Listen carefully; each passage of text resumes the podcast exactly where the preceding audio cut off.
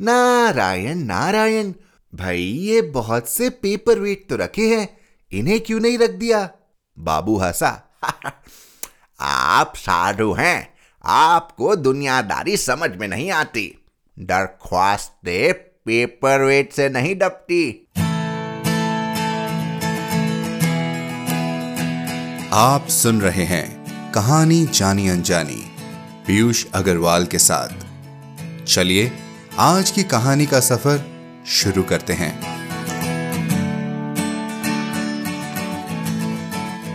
नमस्कार दोस्तों, आप सब लोगों का बहुत बहुत धन्यवाद।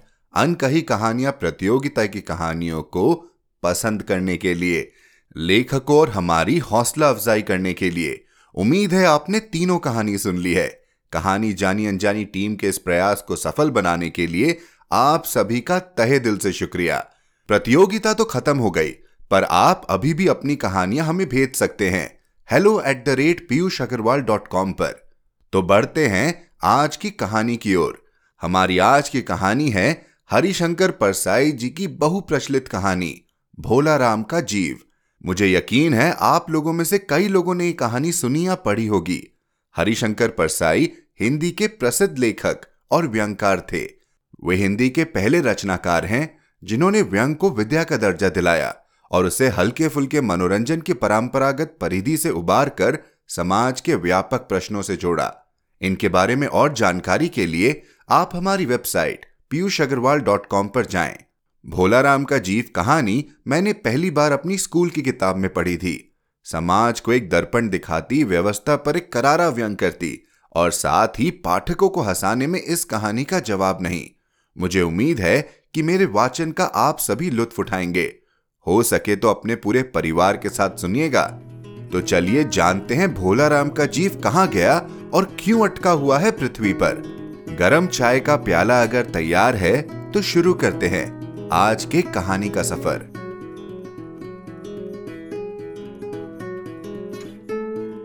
भोला राम का जीव, हरिशंकर परसाई।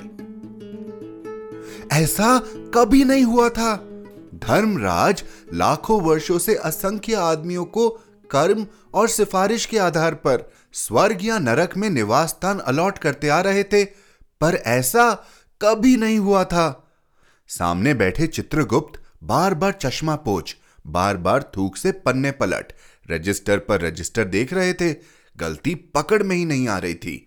आखिर उन्होंने खींचकर रजिस्टर इतनी ज़ोर से बंद किया कि मक्खी चपेट में आ गई। उसे निकालते हुए वे बोले महाराज रिकॉर्ड सब ठीक है।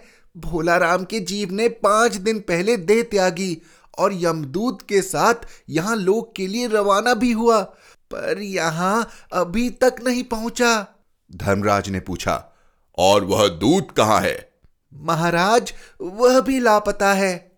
इसी समय द्वार खुले और एक यमदूत बदहवास वहाँ आया। उसका मौलिक कुरूप चेहरा परिश्रम, परेशानी और भय के कारण और भी विकृत हो गया था। उसे देखते ही चित्रगुप्त चिल्ला उठे, अरे, तू कहाँ रहा इतने दिन? भोला राम का जीव कहाँ है? यमदूत हाथ जोड़कर बोला, दया निधान, मैं कैसे बतलाऊं कि क्या हो गया? आज तक मैंने धोखा नहीं खाया था, पर भोला राम का जीव मुझे चकमा दे गया। पाँच दिन पहले जब जीव ने भोला राम का देह त्यागा, तब मैंने उसे पकड़ा और इस लोक की यात्रा आरंभ की।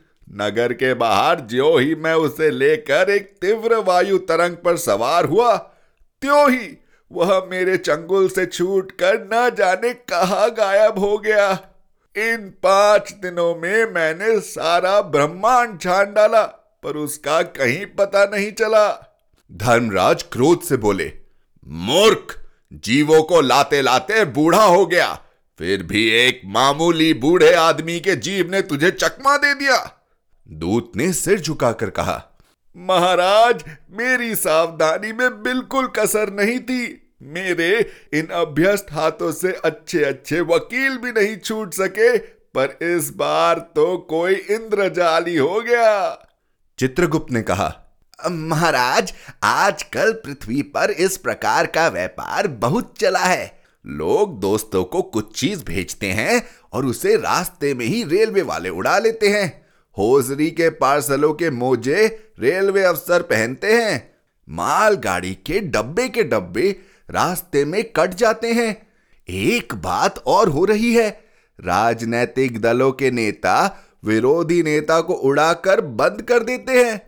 कहीं भोलाराम के जीव को भी तो किसी विरोधी ने मरने के बाद खराबी करने के लिए तो नहीं उड़ा दिया। धर्मराज ने व्यंग से चित्रगुप्त की ओर देखते हुए कहा, तुम्हारी भी रिटायर होने की उम्र आ गई। भला भोला राम जैसे नगण्य, दीन आदमी से किसी को क्या लेना देना? इसी समय कहीं से घूमते घूमते नारद मुनि यहाँ आ गए। धर्मराज को गुमसुम बैठे देख बोले, नारायण नारायण, क्यों धर्मराज? कैसे चिंतित बैठे हो? क्या नरक में निवास स्थान की समस्या अभी हल नहीं हुई? धर्मराज ने कहा, वह समस्या तो कब की हल हो गई? नरक में पिछले साल में कई गुणी कारीगर आ गए हैं। कई इमारतों के ठेकेदार हैं जिन्होंने पूरे पैसे लेकर रद्दी इमारतें बनाई। बड़े बड़े इंजीनियर भी आ गए हैं, जिन्होंने ठेकेदारों से मिलकर पंचवर्षीय योजनाओं का पैसा खाया। ओवरसियर है जिन्होंने उन मजदूरों की हाजिरी भरकर पैसा हड़पा, जो कभी काम पर गए ही नहीं। इन्होंने बहुत जल्दी नरक में कई इमारतें टान दी है। वह समस्या तो हल हो गई, पर एक बड़ी विकट उलझन आ गई है। भोला राम नाम के एक आदमी की पाँच दिन पहले मृत्यु हुई। उसके जीव को यह दूत यहाँ ला रहा था कि जीव इसे रास्ते में चकमा देकर भाग गया। इसने सारा ब्रह्मांड छान डाला पर वह कहीं नहीं मिला। अगर ऐसा होने लगा तो पाप पुण्य का भेद ही मिट जाएगा। नारद ने पूछा उस पर इनकम टैक्स तो बकाया नहीं था? हो सकता है उन लोगों ने रोक लिया हो?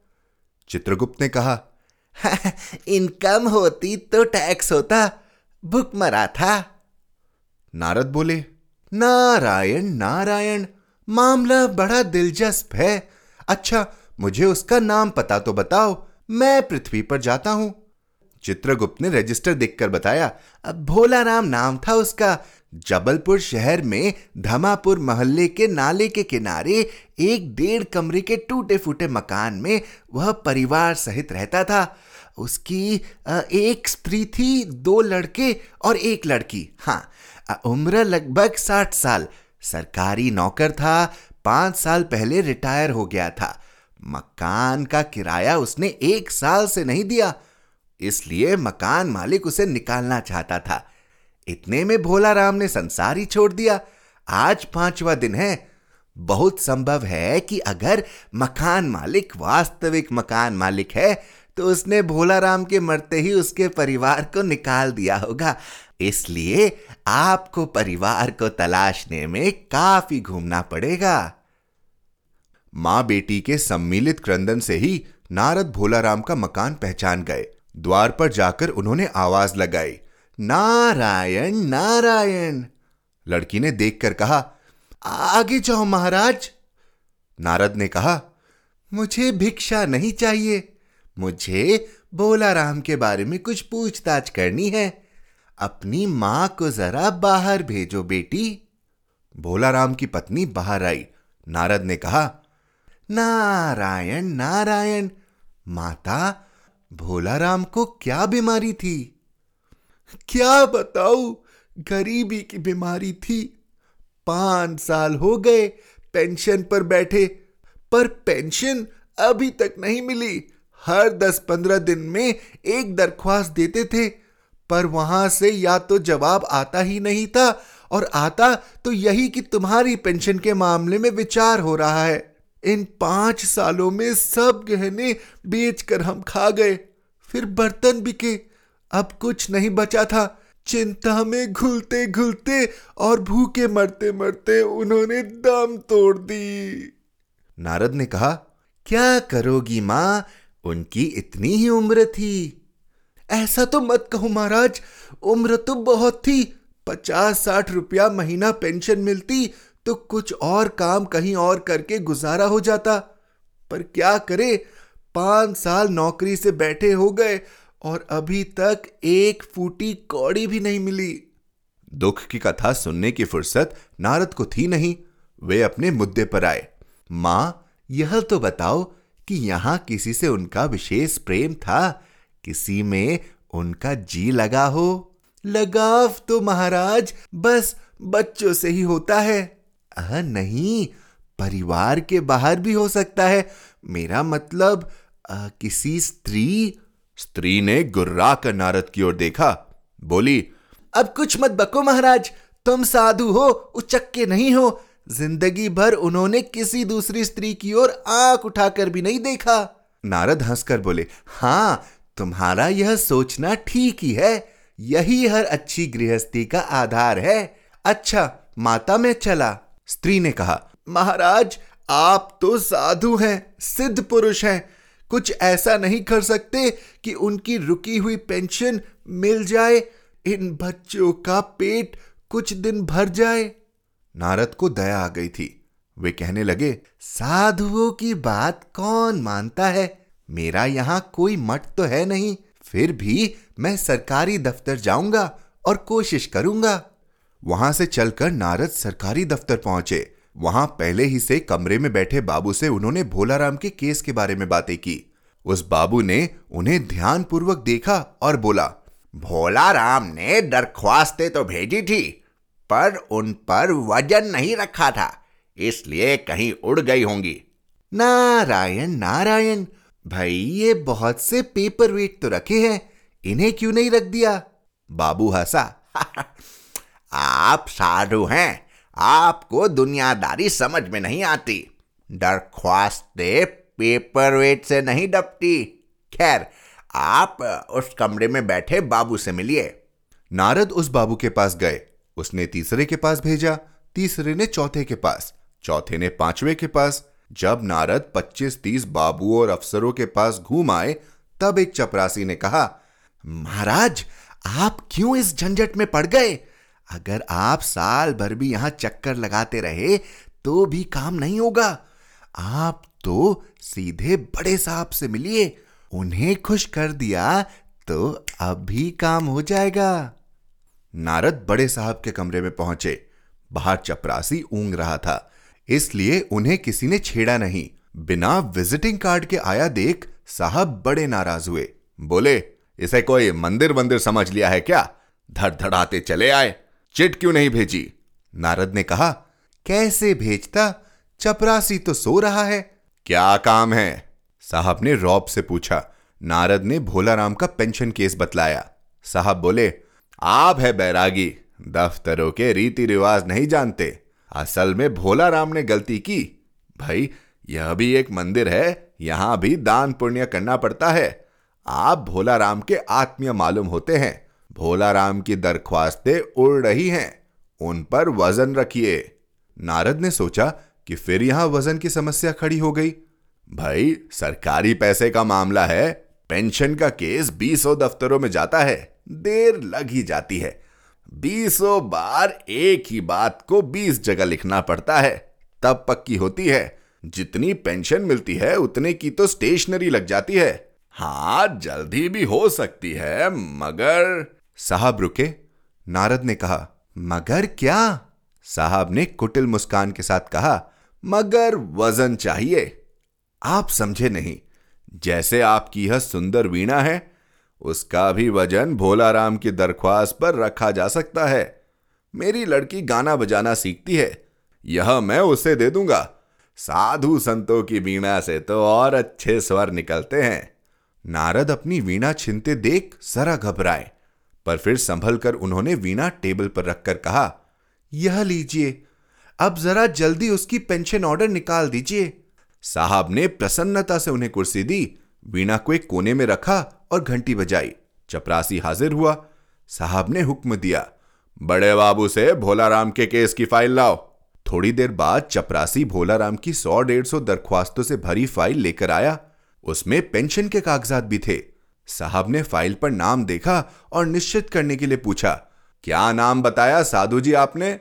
नारद समझे कि साहब कुछ ऊँचा सुनते हैं, इसलिए ज़ोर से बोले भोला राम सहसा फ़ाइल में से आवाज़ आई, कौन?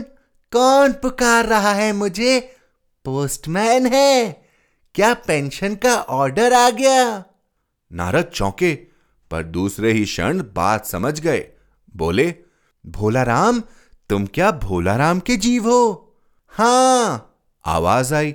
नारद ने कहा, नारायण नारायण, मैं नारद हूँ, तुम्हें लेने आया हूँ। चलो, स्वर्ग में तुम्हारा इंतज़ार हो रहा है। आवाज़ आई, मुझे नहीं जाना। मैं तो पेंशन की दरख्वास्तों पर अटका हूँ। मैं अपनी दरख्वास्तें छोड़कर नहीं जा सकता।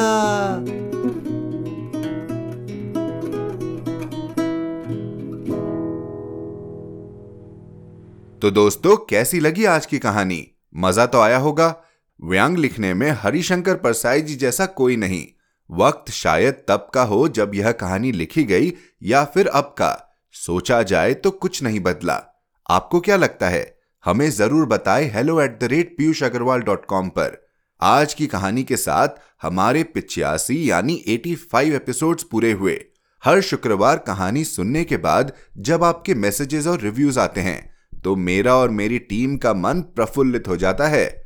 अगर हमारा यह प्रयास आपके दिल को लुभा रहा हो तो आप हमें अपना योगदान कर सपोर्ट भी कर सकते हैं। वो कैसे करना है, इसकी जानकारी के लिए पीयूष अग्रवाल डॉट कॉम पर सपोर्ट द शो लिंक पर क्लिक करें। आप जिस भी ऐप पर यह पॉडकास्ट सुन रहे हैं, हमें सब्सक्राइब या फॉलो करना ना भूलें। हर शुक्रवार आप तक नई कहानियाँ लाने का श्रेय मैं अपनी टीम को देना चाहूँगा। आज के एपिसोड की प्रोड्यूसर हैं देवांशी बत्रा। आप सुन रहे थे कहानी जानी अनजानी, पीयूष अग्रवाल के साथ, जो कि इंडी पॉडकास्टर की एक पेशकश है। तो हम आपसे मिलते रहेंगे हर शुक्रवार। तब तक के लिए अपना ध्यान रखिए स्वस्थ रहिए और मुस्कुराते रहिए।